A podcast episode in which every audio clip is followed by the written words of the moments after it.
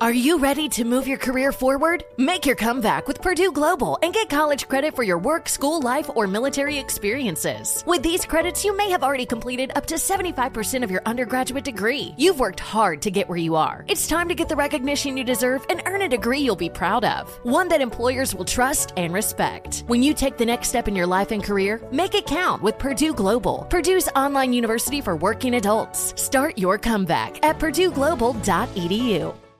Ready to celebrate International Women's Day? M&M's and iHeart present Women Take the Mic, sharing empowering stories of women supporting and celebrating each other. And of course, there is a smooth and creamy companion for your listening pleasure, peanut butter M&M's, because they're just another way to help treat yourself in situations where you deserve a little added delight, like listening to your favorite podcast. So savor the deliciousness of peanut butter M&M's and spread some positivity. From breaking glass ceilings to dominating in sports and entertainment, women truly are unstoppable. And we're back on Dealing Together, where we help good people who fell for bad deals. First caller? I had to buy three identical sweaters to get the fourth free. Oh, you got fleeced. Next caller, what's your deal? I paid for 20 tanning sessions, but had to use them in a month. Now I'm orange. Ooh, you got burned. Next caller. I traded in my old Samsung at AT&T for a new Samsung Galaxy S24 Plus. Hmm, how's that bad? I got to choose from their best plans. So, what went wrong? Oh, nothing went wrong. And you're calling to. To request a song? You want a song? Of course. The choice is yours. Our best smartphone deals. Your choice of plan. Learn how to get the new Samsung Galaxy S24 Plus with Galaxy AI on us with eligible trade-in. AT&T. Connecting changes everything. Offers vary by device, subject to change. S24 plus 256 gigabyte offer available for a limited time. Terms and restrictions apply. See att.com slash Samsung for details. Enjoy all your favorite sports like never before at BetMGM. Sign up using code CHAMPION and receive up to $1,500 back in bonus bets if you don't win your first bet. When you register with BetMGM, you get instant access to a variety of parlay selection features, live betting options, and the best daily promotions in the business. And with BetMGM at your fingertips, every play and every game matter more than ever. Remember to use code CHAMPION and receive up to $1,500 back in bonus bets if you don't win your first bet. Place your money line, prop, and parlay bets with the king of sportsbooks today. BetMGM and GameSense remind you to play responsibly. See BetMGM.com for terms. 21 plus only, Virginia only. New customer offer. Subject to eligibility requirements. Rewards are non withdrawable bonus bets that expire in seven days. Gambling problem? Call 1 800 Gambler. Promotional offer not available in Washington, D.C. This episode is brought to you by Navy Federal Credit Union. At Navy Federal, it's been the mission to help the military community for over 90 years. And not just help them, but do everything to make sure they not only grow, but flourish. That's why Navy Federal Credit Union has all kinds of great savings and investment options like share certificates with sky high rates. So don't hesitate. Start growing your finances today with a variety of savings and investment options. Navy Federal Credit Union. Our members are the mission.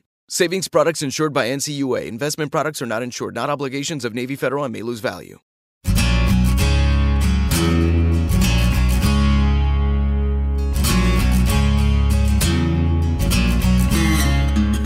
This is Lee Habib, and this is Our American Stories. And we tell stories about everything here on this show, including your stories. Send them to ouramericanstories.com. They're some of our favorites. Up next, a story from Robert Froelich. Robert is the author of Aimless Life, Awesome God, and a regular contributor to this show. Today, Robert shares with us the story of a man who impacted him profoundly. Take it away, Robert. In World War I, Wilhelm Bissner was in the German army. His assignment was to care for the horses that pulled the cannons to fight against the Russians. During a gas attack in that war, Wilhelm suffered the loss of his sense of smell. After the war, he was awarded a small disability annuity for his injury. The monthly payments continued until he died in Florida in 1977.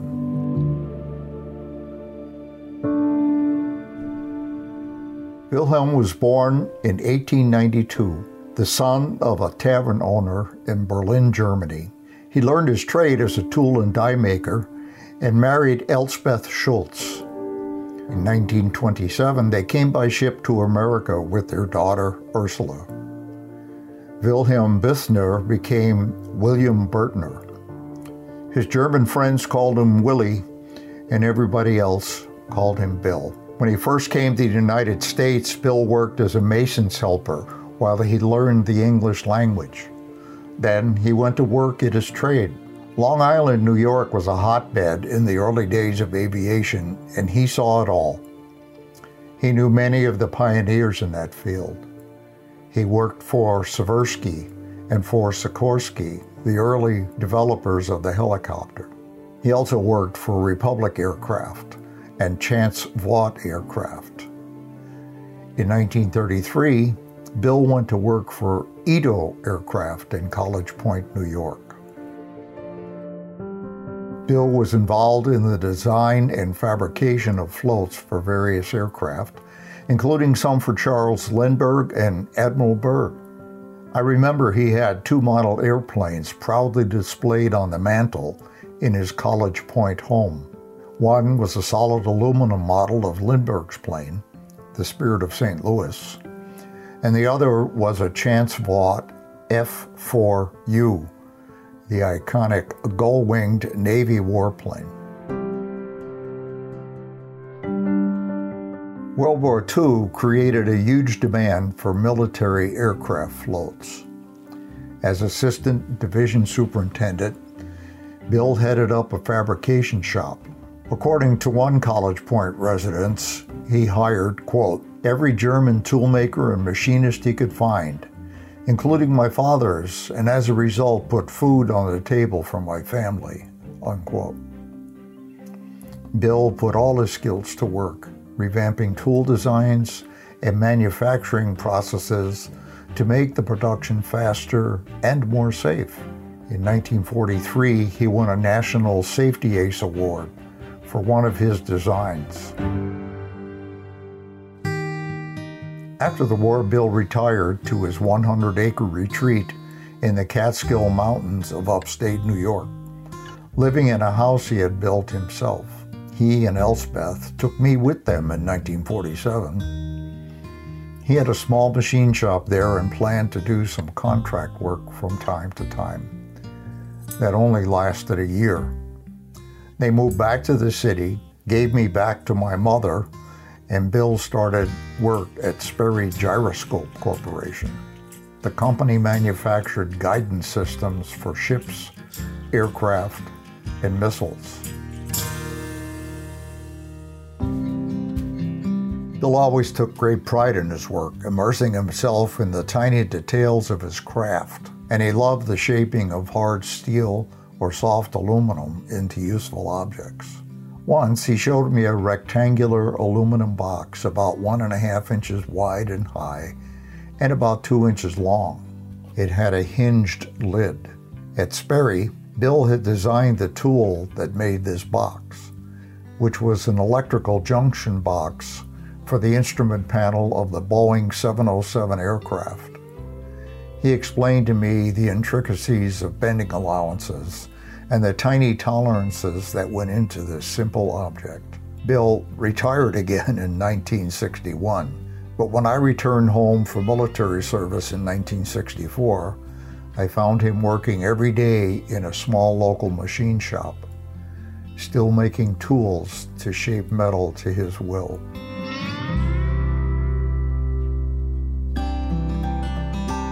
Bill's German born love for precision and order carried over to his off duty life.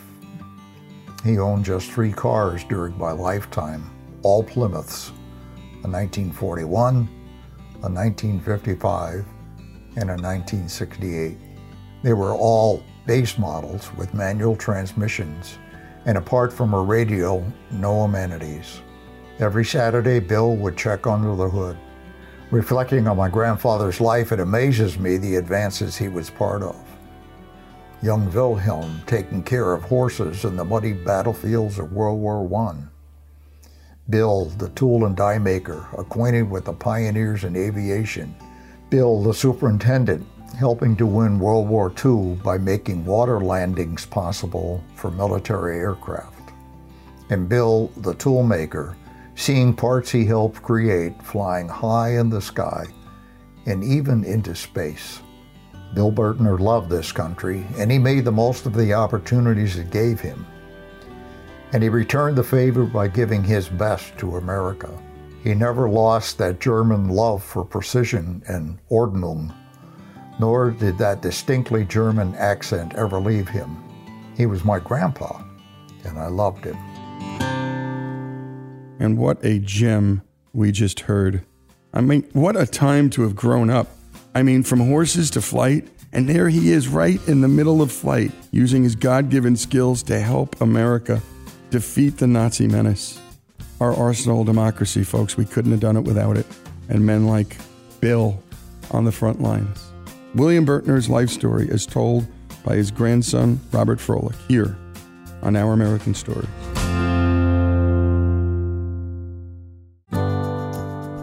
Folks, if you love the great American stories we tell and love America like we do, we're asking you to become a part of the Our American Stories family.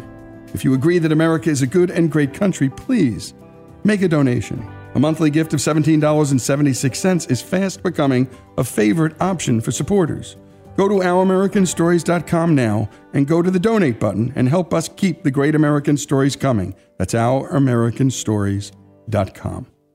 Enjoy all your favorite sports like never before at BetMGM. Sign up using code CHAMPION and receive up to $1,500 back in bonus bets if you don't win your first bet.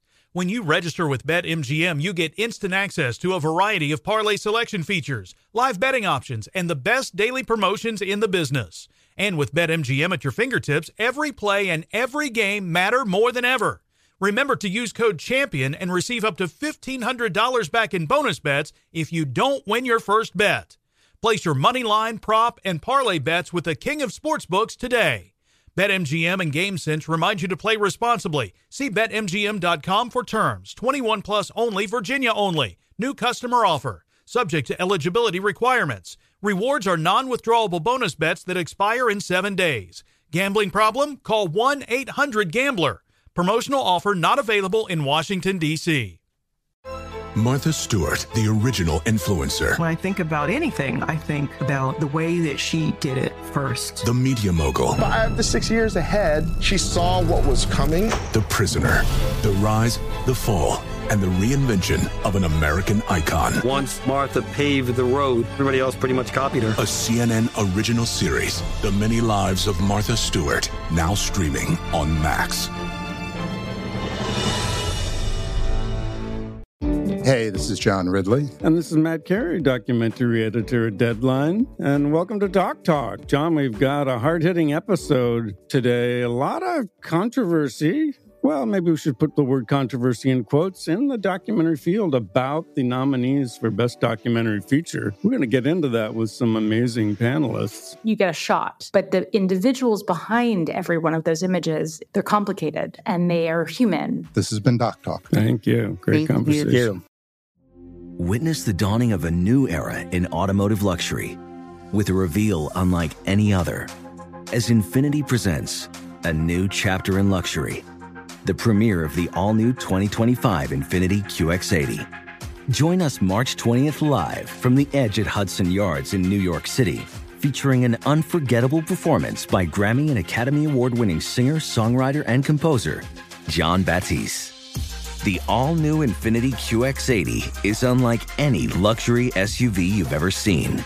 Smart enough to anticipate your needs, even before you do. Every line, curve, and detail was thoughtfully crafted so everything for every passenger feels just right. Don't miss it. Mark your calendars and be the first to see it March 20th at 7 p.m. Eastern, only on iHeartRadio's YouTube channel. Save the date at new-QX80.com. 2025 QX80 coming this summer. Ready to unlock a world of entertainment? Philips Roku TV has America's favorite TV streaming platform built in, so you can watch live TV, catch every game, discover must see shows and hit movies, and get all the best streaming apps in one place, like iHeart for all your favorite music, radio, and podcasts. Watch what you want when you want. Immerse yourself in entertainment with premium 4K picture and sound for every budget, with sizes for every room. Find your perfect Philips Roku TV today, online or at your local Walmart and Sam's Club.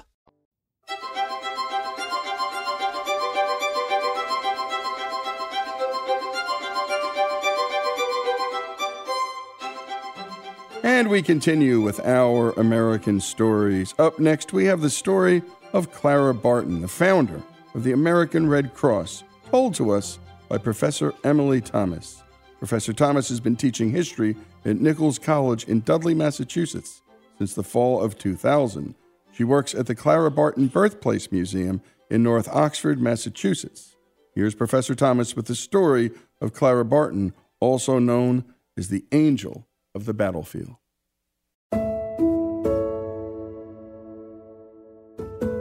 So she was born on Christmas Day, um, 1821, although that was not really a big holiday back when she was, you know, born. Her brother was actually in school that day. Came home and found out he had a little sister. She had two older brothers, two older sisters, and three of them were teachers. So a lot of her schooling was done at home.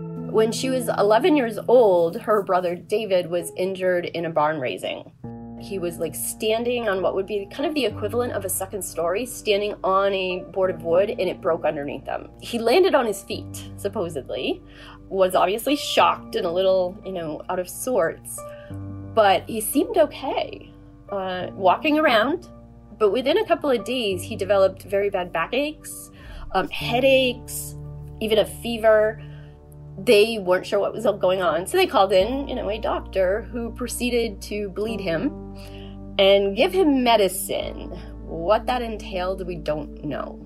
On and off for two years, he was bedridden. He would have maybe a week where he could get out of bed, move around, feel a little bit better, but then he'd be back in bed for two weeks. So, for that two year period, Clara Barton became his nurse. She nursed her older brother. Um, you know, doing basic things. She talks about having to put the leeches on and take the leeches off. Um, I'm not sure she enjoyed that so much, but she did get used to doing it.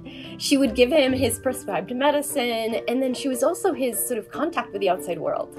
You know, she would sit and talk to him and tell him about the gossip in town. After two years, he was still not well. So they then contacted a Thomsonian doctor in a neighboring town. Um, Thomsonian doctors completely rejected like modern medicine of the 1820s, 1830s. So no bleeding, no purging, no chemical based medicines. They borrowed a lot of herbal healing and natural healing from indigenous people. So uh, David underwent this treatment for two or three months. And I assume they also did some sort of um, like physical therapy with him. And remarkably, he recovered completely.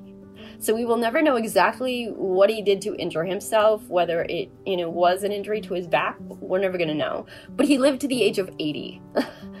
but that was Clara's sort of introduction to the world of sort of nursing and you know medicine uh, but she didn't seem to express i've never seen you know anything written where she expressed an interest to go into medicine probably because women could not go into medicine but the way she explains her entry into the teaching world is that her parents were very concerned that she was very inward and shy and so, yeah, at the age of 17, uh, she talks about how, you know, they she goes out and buys a couple new dresses, um, or the fabric for a couple new dresses, put it that way. And um, she tried to make her herself sort of appear bigger than she was.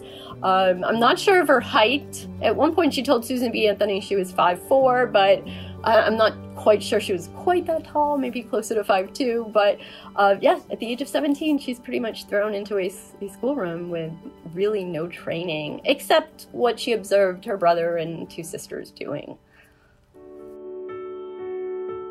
So, one of her biggest things when she taught was, she called it lack of discipline at one point. Uh, she didn't believe in punishing her students. You know, th- these were the days when if a student was misbehaving, you could literally, you know, whack them with a ruler on the back of the head or the back of the hand or stick them in the corner. you know, with a dunce cap on. Um, she didn't believe in that. She thought that the way to get her students, especially to learn and to behave, was more to reward them. There are several stories where she would have, you know, three or four sort of teenage boys who thought they could cause trouble for her. And the one story that comes out of Oxford is that she wanted to show them that, you know, number one, she knew that, you know, the pranks that teenage boys play, but also that she could also sort of best them. And so they went outside and played some sort of game of ball. And the boys were kind of so impressed with the fact that, you know, wow, she's like our teacher, but she can like hang out with us and, you know.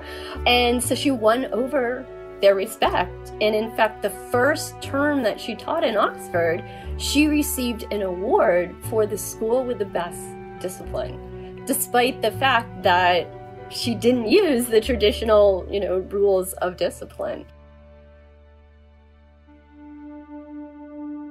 So she taught um, for several years, including in New Jersey. She did establish, we'll say, the first successful free school in New Jersey. The town government decided to build a brand new schoolhouse. And Clara was quite excited because she figured I started this school, so they're going to place me in charge, right? But it was you know like 1852 or so. Uh, women did not run you know modern schools then. And so a man was hired.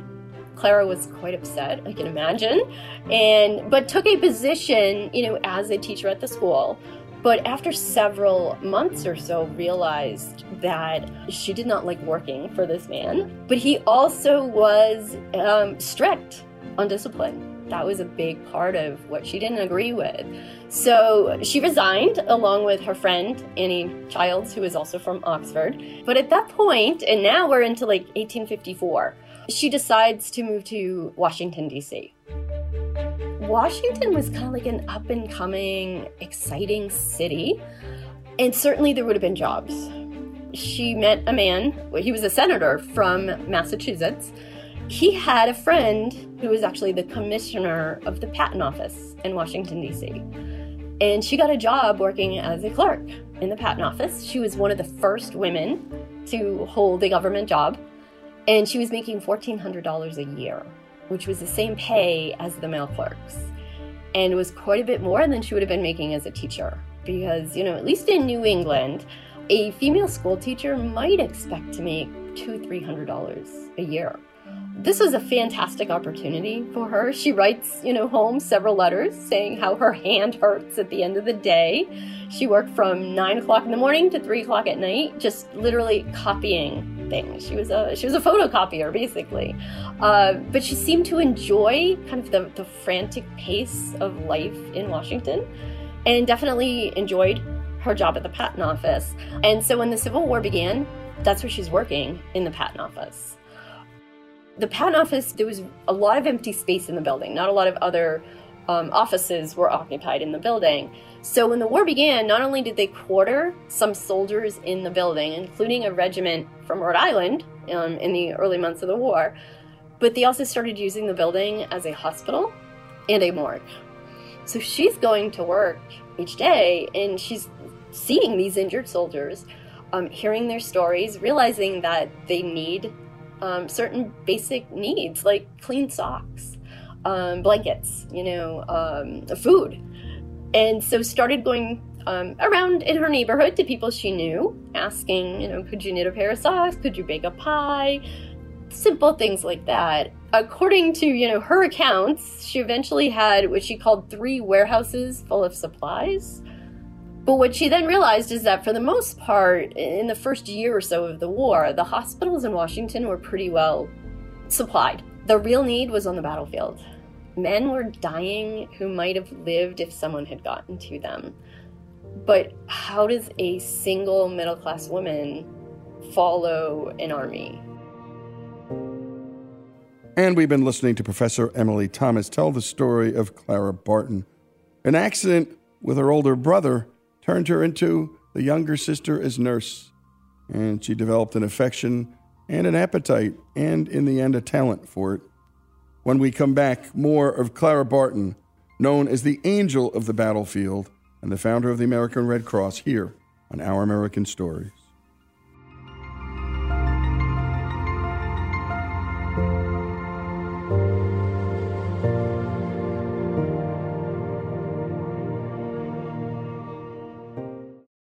Enjoy all your favorite sports like never before at BetMGM. Sign up using code CHAMPION and receive up to $1,500 back in bonus bets if you don't win your first bet.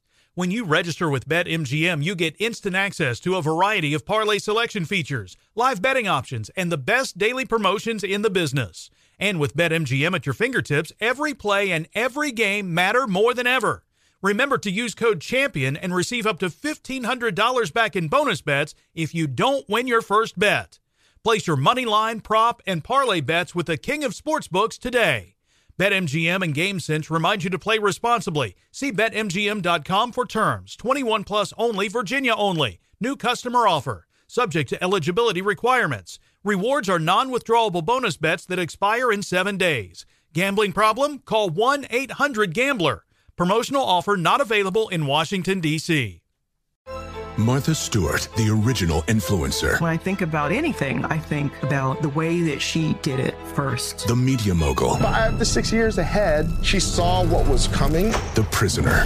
The rise, the fall, and the reinvention of an American icon. Once Martha paved the road, everybody else pretty much copied her. A CNN original series, The Many Lives of Martha Stewart, now streaming on Max. Hi, I'm Antonia Blythe, and this is 20 Questions on Deadline. Joining me today is Alison Brie. Welcome, Alison. We got second place in my seventh grade lip sync contest for one of the songs on that album. The one that was like, You've already won me over. Oh, that's a good one. Yeah. It's a very of all slow. The, of all the options. In spite of me. Like, what did we do? It's so slow. Don't forget to listen to 20 Questions on Deadline. Thank you again, Alison. Thank you. Witness the dawning of a new era in automotive luxury with a reveal unlike any other as Infiniti presents a new chapter in luxury, the premiere of the all new 2025 Infiniti QX80.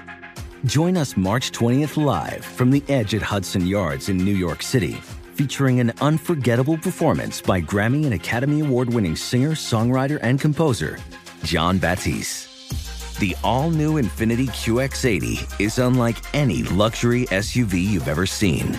Smart enough to anticipate your needs even before you do. Every line, curve, and detail was thoughtfully crafted so everything for every passenger feels just right. Don't miss it. Mark your calendars and be the first to see it March 20th at 7 p.m. Eastern, only on iHeartRadio's YouTube channel. Save the date at new-QX80.com. 2025 QX80 coming this summer.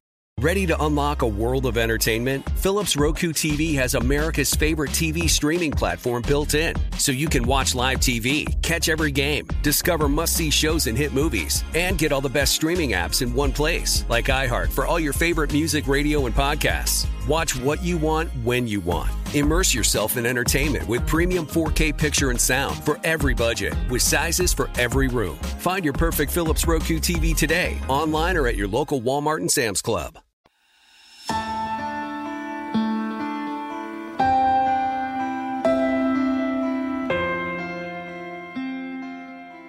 And we continue with our American stories. We've been listening to Professor Emily Thomas from the Clara Barton Birthplace Museum tell us the story of Clara Barton, the founder and first president of the American Red Cross.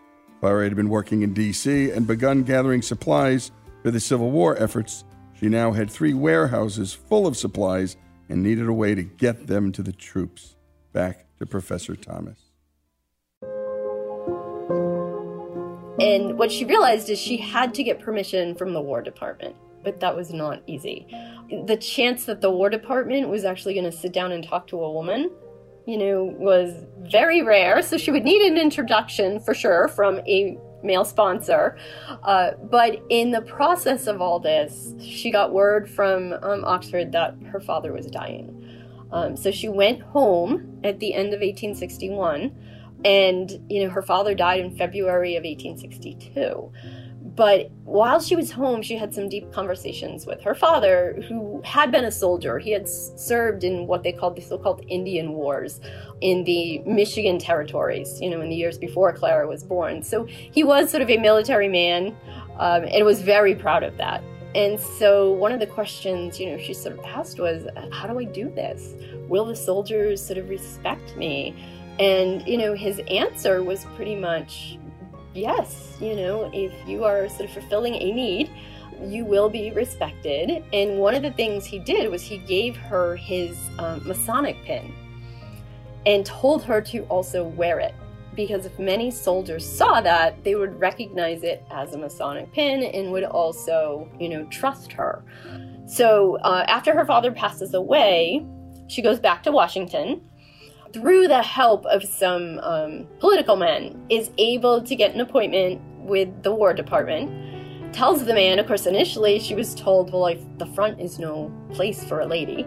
But when she told them, apparently, that she had all these supplies ready to go, they changed their mind. By mid July of 1862, she does have permission and she's ready to go to the front. So that Army Pass gave her, you know, what she needed to sort of cross, you know, into sort of the army camps. If anyone questioned, you know, what's this woman doing here? She could pull out the pass and prove that she had permission. It meant that she would usually get free transportation, got a soldier or two on to protect her and her supplies on her travels. So getting that permission from the army was just extremely important. At this point, I'm not sure she really wanted to nurse again. It was more, okay, I have all these great supplies. I'm going to get to the battlefields, get as close to the battlefields as I can, you know, maybe drop my supplies off and go back to Washington and do it all over again. The problem is, is you don't arrive near a battlefield or at a field hospital and walk away.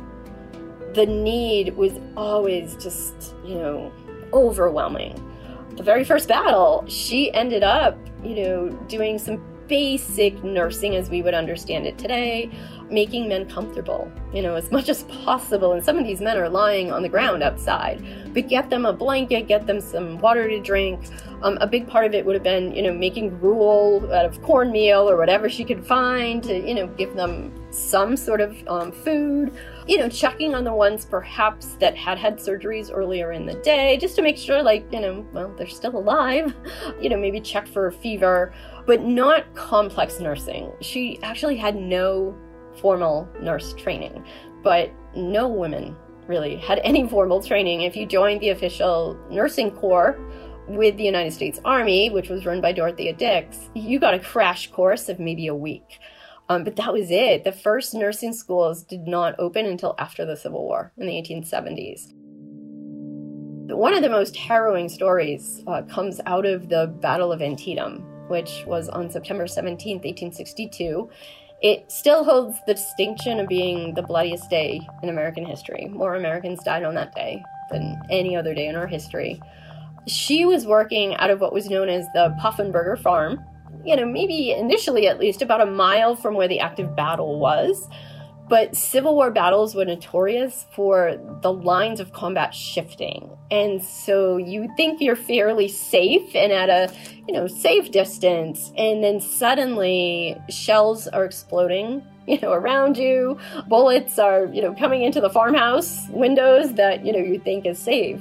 And so at this one battle, she was, uh, many of the men were either in the barn or on the ground outside of, around the house and barn. And she was going around giving some of the soldiers, you know, some water to drink. And in this one instance, she's sort of propping up a soldier with one arm and, you know, trying to give him a drink with the other. And she felt something pass through the sleeve of her dress. A bullet went through the sleeve of her dress, missed her arm, and instantly killed the soldier she was giving a drink to. That's how close she came um, at times to being, you know, killed during battles. The other account we have is from a doctor that she worked with numerous times um, during the Civil War, but also at the Battle of Antietam. Um, James Dunn was his name. And in fact, when he saw Clara arrive during the Battle of Antietam, he supposedly exclaimed that God has indeed remembered us because he saw Clara coming, knew she had what you know they needed. Um, and, you know, it was only a few hours into the battle, and they had already torn up every single bed sheet, tablecloth, linen they could find in the house for bandages. They were actually wrapping some wounds in corn leaves because there was a huge cornfield um, right next to the battlefield. So, um, yes. and then after that battle, he wrote a letter home to his wife, you know, explaining sort of what happened at the battle. Um, this letter was later published in several different newspapers. And at one point, he has this quote, and it's something to the effect of um, General McClellan, with all his laurels, sinks into insignificance beside the true heroine of the age, the angel of the battlefield. So he was the one that gave her her nickname, Angel of the Battlefield. And, you know, from the time that was published in the fall of 1862 or so on, that's becomes her nickname. Her bravery amazes me. I also think maybe she got a little rush of adrenaline from this.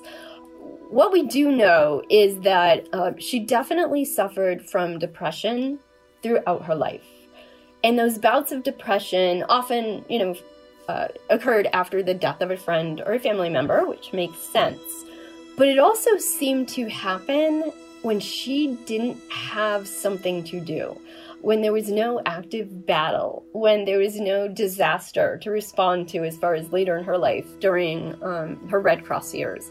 She would just go into this depression that, in some ways, you can almost, I, sometimes I feel it from her that she's just, she's not even sure she needs to go on with life. And then she hears of another battle potentially approaching. And it's like she hops out of bed and she's ready to go again and you're listening to Professor Emily Thomas tell the story of Clara Barton.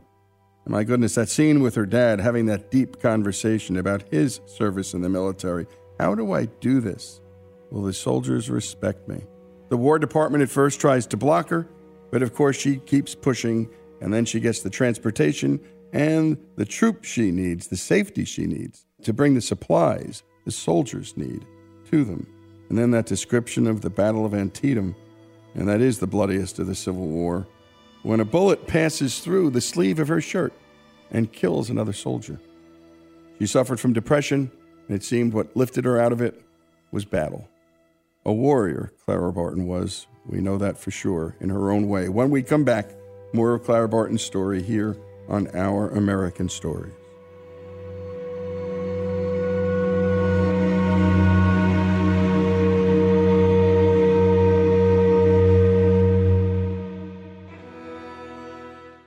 Enjoy all your favorite sports like never before at BetMGM. Sign up using code CHAMPION and receive up to $1,500 back in bonus bets if you don't win your first bet. When you register with BetMGM, you get instant access to a variety of parlay selection features, live betting options, and the best daily promotions in the business. And with BetMGM at your fingertips, every play and every game matter more than ever.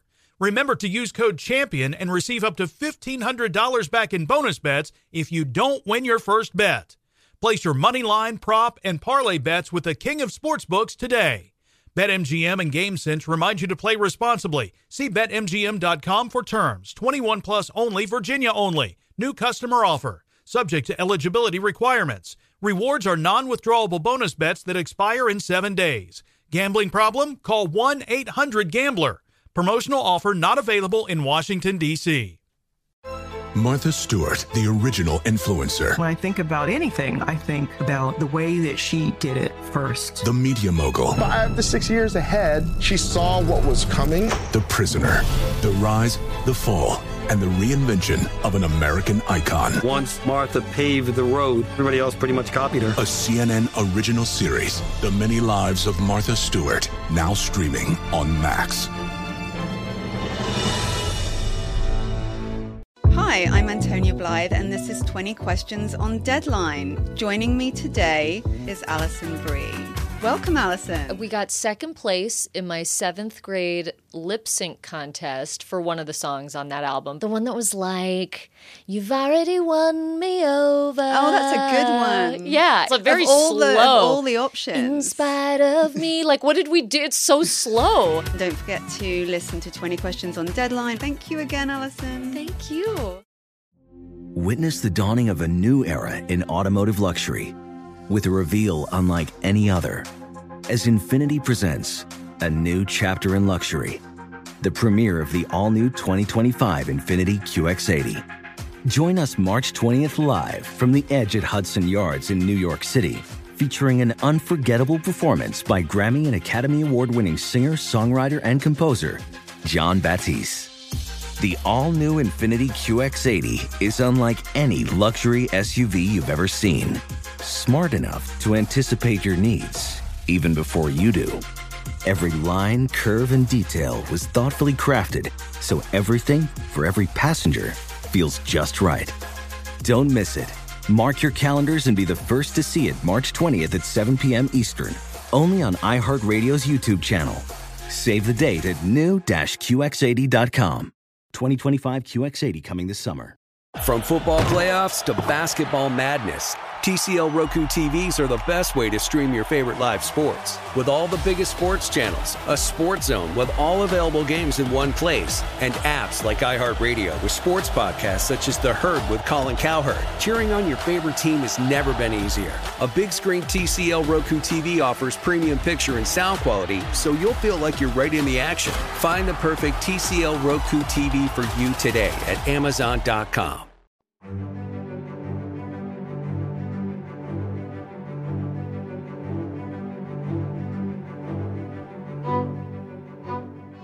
And we return to our American stories and the story of the founder of the American Red Cross, Clara Barton. Professor Emily Thomas from Clara's Birthplace Museum has been telling us this amazing story. Clara's bravery during the Civil War saved many soldiers' lives. She was even present at the Battle of Antietam, one of the bloodiest battles in American history. We return to Professor Thomas for the rest of Clara Barton's story. Some of the men that she nursed during the war went on to marry and had daughters, and many named their daughters Clara Barton. Um, so we definitely know the soldiers remembered her. And years later, because she would go on to do a lot of lecture tours, you know, to talk about her work during the war. And one reason she did that is because towards the end of the war in 1865, she opened a missing soldiers office in Washington, D.C. She started to get letters from sisters' wives' mothers asking her if she knew of their missing son, husband, um, brother. And this was back in the day when all you had to do on an envelope was put Miss Clara Barton, Washington, D.C., and it would get to her. So she was deeply moved by some of these letters and realized that, you know, yes, she is among the soldiers. Maybe she could do something to help. But until really, you know, sort of the war was winding down, she didn't know exactly what she could do. But she approached, you know, again, some of her political friends and some of the men she had worked with during the war. It, she did receive permission in the spring of 1865 to open this missing soldiers office. Uh, as far as I can determine, she is the first woman to run a government office, although they didn't actually give her an office. She had to work out of her, you know, little, really just one you know room apartment in the sense that she's living in in DC and, and they also did not give her any salary or any supplies, although eventually Congress did reimburse her $15,000. But she, um, yeah, opened this uh, office, sent out word that anyone who was looking for a f- missing friend or family member should write to her. She hired some helpers because she was sometimes getting 100 to 150 letters a week. From 1865 to 1868, Clara Barton and her small staff at the Missing Soldiers Office received 63,182 letters requesting information about missing soldiers. 41,855 personal replies were sent. By the end of 1868, more than 22,000 soldiers had been identified. But this cost money. So one way to raise money, she went on lecture tours. Uh, but so many times after her her talk, a man would come up to her and say, you know, you nursed me after the battle of, you know, Bull Run, or you nursed me after the battle of Antietam. They definitely remembered her. But all of this work exhausted her. And so she had a little bit of a mental breakdown. Uh, she was actually giving a lecture um, in Maine and lost her voice in the middle of the presentation. The doctors diagnosed her with nervous prostration and suggested that she travel to Europe for three years. While on her travels, while in Switzerland, she meets one of the founders of um, the International Red Cross, which had been founded in 1864 by it was five of them altogether. It was a combination of Swiss um, businessmen and doctors the man who really pushed founding this, um, Henry Dunant, had witnessed some of the wars in the, the Italian Wars of Secession and was just horrified. And he was a wealthy man. And so it took him a couple of years, but he was really the one who pushed for this organization to be founded. The idea was that countries would join in. And once you joined in, you took that sort of oath of neutrality and that anyone caught in the field of war, whether soldier or civilian, must be tended to, cared for. Volunteers would wear a red cross on a white background to identify themselves. And I guess we did send two delegates from the United States, went over to a couple of the initial meetings in 63 and 1863 and 1864 as the, the Red Cross was being founded, but they came home and basically decided, you know, well, number one, we were in the middle of a war, so that was our number one priority.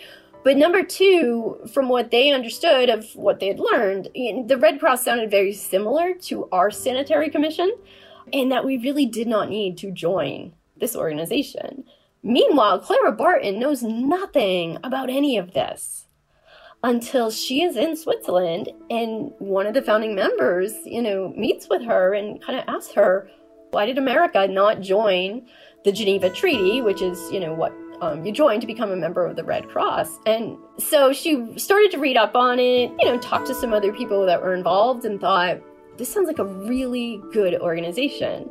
When I get back to America, really got to look into this a little bit more. But again, she was supposed to be on a restful vacation. yeah, then war broke out the Franco Prussian War. And again, you know, if I'm on vacation and a war starts, I am packing up and leaving as quickly as possible. And yet, Clara's first thought is like, how do I help? like, where's the front lines going to be? I need to get there. Working with the Prussian Red Cross, like, amazed her she even has this great quote where you know they did more in four weeks as far as sort of organizing getting supplies to those that needed it. They did more in four weeks than we did in four years. And now she's convinced i need to start the red cross. And her new mission in life was getting america to join the geneva treaty. But it was a little complicated because not only did you have to get congress to approve the treaty you had to get the president to sign it. And that wasn't easy. So, again, largely with her own money, she started publishing these little pamphlets explaining what the Red Cross is, what the Red Cross does. We have a couple um, at the museum. And one thing she realized was that the focus on wartime relief of the Red Cross was not going over well in America. We had had a devastating civil war, and no one wanted to even think about the possibility of another war. There were also those who really thought we were done with wars. Oh, those silly Europeans will have their wars, but we've got an ocean, you know, around us, two oceans protecting us. We'll be fine. And then it also was, let's say, a treaty that had to be signed. So that kind of, you know, set her back a bit until she realized that, wait a minute, why does the American version of the Red Cross have to be just focused on war? Why can't it help people in times of need when there isn't a war? So after a hurricane, a forest fire, you know, a flood. So adding the idea of disaster relief to the American Red Cross is what finally did it. And so she did get congressional approval um, for the Geneva Treaty in the spring of 1881. President Chester Arthur signed the Geneva Treaty in 1882. So by that point, the, the Red Cross, Ameri- what then was called the American National Red Cross, was finally a reality. Her life after that was quite busy. Of course, she was elected president and did serve as president for 23 years. So her life did not slow down. I mean, she was 59 years old when she founded the Red Cross, you know, at an age many people today are thinking about retirement. And yet she's got 23 years of work, you know, in front of her. And it was work. You know, you sometimes read her diaries too, and you just, you get exhausted reading what she did. Um, never mind thinking about how did she do this. But she wanted to stay very active, you know, throughout her life. You know, supposedly she was still riding her horse at 80 years old, doing her own laundry. In fact, that was one of her great nieces kind of questioned her once about that. Um, because she had hired help to help her in, you know, her later years, but she would still be seen, you know, out working in her vegetable garden, helping the, you know, helping to do the laundry, cleaning up a bit because she, again, she needed to be useful, she needed to be active. And I really do think that kept her going for sure. She passed away on uh, April 12th, 1912. And then her body was brought back to Massachusetts by train. And the sort of big official funeral was held in uh, what is now our town hall, which is also a, a memorial to Civil War soldiers. She was buried in the family plot next to her parents and her, her siblings in Oxford.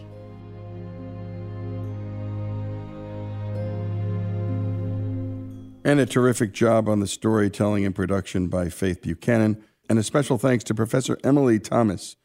Professor Thomas has been teaching history at Nichols College in Dudley, Massachusetts, and she also works at the Clara Barton Birthplace Museum in North Oxford, Massachusetts.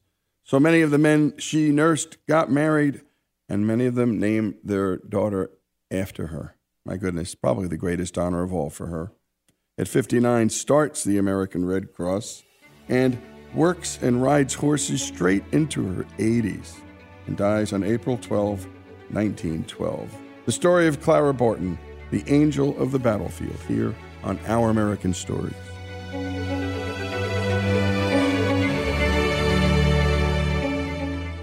Does money stress you out? Let Facet flip your financial chaos into clarity. Finding Facet immediately put us at ease. Facet's innovative approach to financial planning ensures your money works as hard as you do, enabling members to experience the joys of having your finances in order. And that makes us Facet for life now, I guess. Visit Facet.com, F A C E T.com to learn more. This ad is sponsored by Facet. Facet Wealth is an SEC registered investment advisor. This is not an offer to buy or sell securities, nor is it investment, legal, or tax advice. These testimonials are from current Facet members who are not compensated. All opinions are their own and not a guarantee of a similar outcome. CNN Underscored's Guide to Sleep has tons of recommendations for products that can help you get the best night's sleep ever. All right, let's face it, most of us have had trouble falling or staying asleep at some point, and there are a lot of products and hacks claiming to be the solution to our sleepless nights. That's why the CNN Underscored team spend hundreds of hours testing products to find the ones that can make a huge difference in the quality of your slumber. Visit underscored.com now for our ultimate guide to getting better sleep. Billie Eilish and Finneas O'Connell, they're with us today on Crew Call. I'm your host, Anthony D'Alessandro. Billie's vocals, it was automatic art. You know, I had to like choose a more challenging route than just like da da da da. You know what I'm saying? Like it could have been like easier. And a lot of people have asked me like, how did you choose to have it be so soft and like so simple? And what else was it gonna like? That's what the song wanted. Thanks for listening to this episode of the Crew Call podcast on Deadline. Are you looking to step up to a 4K smart TV? One that gives you unparalleled clarity and picture resolution? Then we've got good news for you because the Vizio 65 inch V Series 4K smart TV is now just 348. With all your favorite apps built in, you can stream straight out of the box. You can even sing along to all your favorite music and radio on the iHeartRadio app. Looking for a smaller or bigger screen? Vizio offers unbeatable prices on all V Series 4K smart TVs. Head to Walmart.com today and score the 4K TV you've been waiting for. Ready to unlock a world of entertainment? Philips Roku TV has America's favorite TV streaming platform built in, so you can watch live TV, catch every game, discover must see shows and hit movies, and get all the best streaming apps in one place, like iHeart for all your favorite music, radio, and podcasts. Watch what you want when you want. Immerse yourself in entertainment with premium 4K picture and sound for every budget, with sizes for every room. Find your perfect Philips Roku TV today, online or at your local Walmart and Sam's Club.